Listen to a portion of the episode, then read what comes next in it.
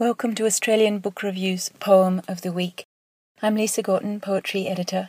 Last week we had Judy Beveridge reading the poem which won this year's Peter Porter Poetry Prize, As Wasps Fly Upwards.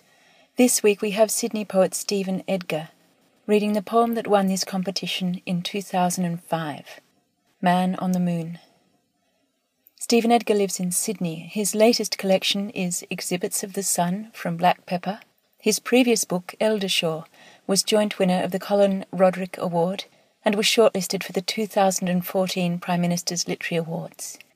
Stephen Edgar introducing and reading Man on the Moon.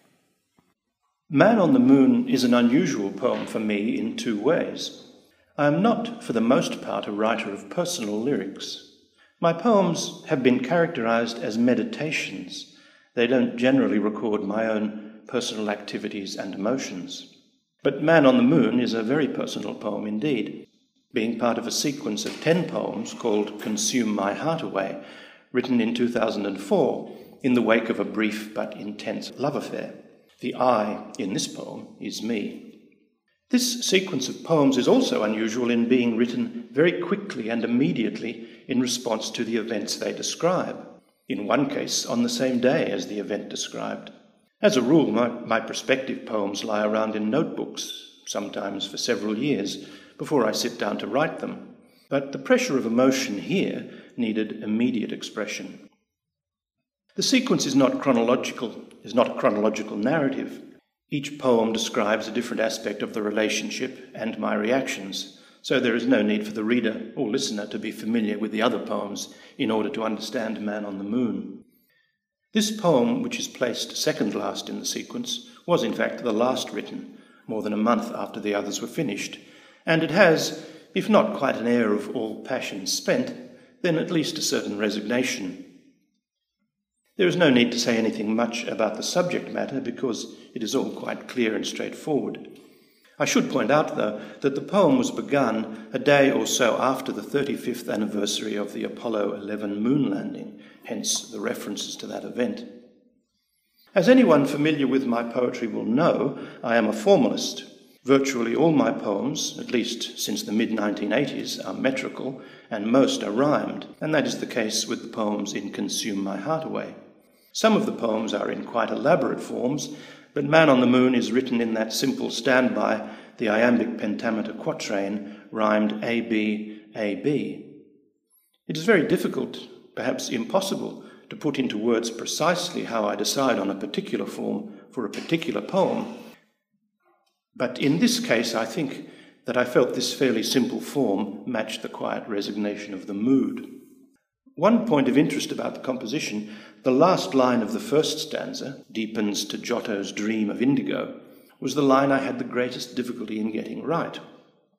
I had originally used a reference to Patrick White's artist from the vivisector, Hurtle Duffield, who was obsessed with indigo. But Clive James, to whom I showed the poem, persuaded me that this was an illusion that would be lost on many readers. I saw his point, but it took me a long time to hit on the right figure to replace him with. Man on the Moon. Hardly a feature in the evening sky as yet. Near the horizon, the cold glow of rose and mauve which, as you look on high, deepens to Giotto's dream of indigo. Hardly a star as yet, and then that frail sliver of moon like a thin peel of soap gouged by a nail, or the paring of a nail, slender enough repository of hope. There was no lack of hope when thirty five full years ago they sent up the Apollo. Two thirds of all the years I've been alive they let us out of school so we could follow the broadcast of that memorable scene, crouching in Mr. Langshaw's tiny flat, the whole class huddled round the TV screen. There's not much chance then of forgetting that.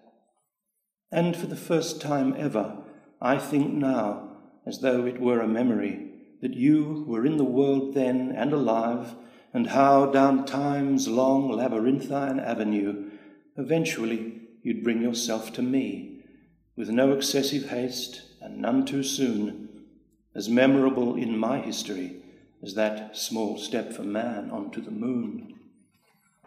How pitiful and inveterate the way we view the paths by which our lives descended from the far past down to the present day, and fancy those contingencies intended, a secret destiny planned in advance, where what is done is as it must be done for us alone, when really it's all chance, and the special one might have been anyone.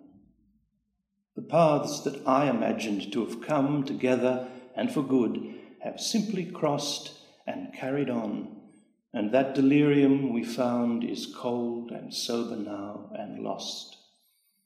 The crescent moon, to quote myself, lies back, a radio telescope propped to receive the signals of the circling zodiac.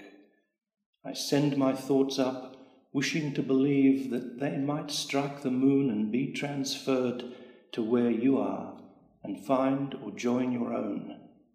Don't smile. I know the notion is absurd, and everything I think, I think alone.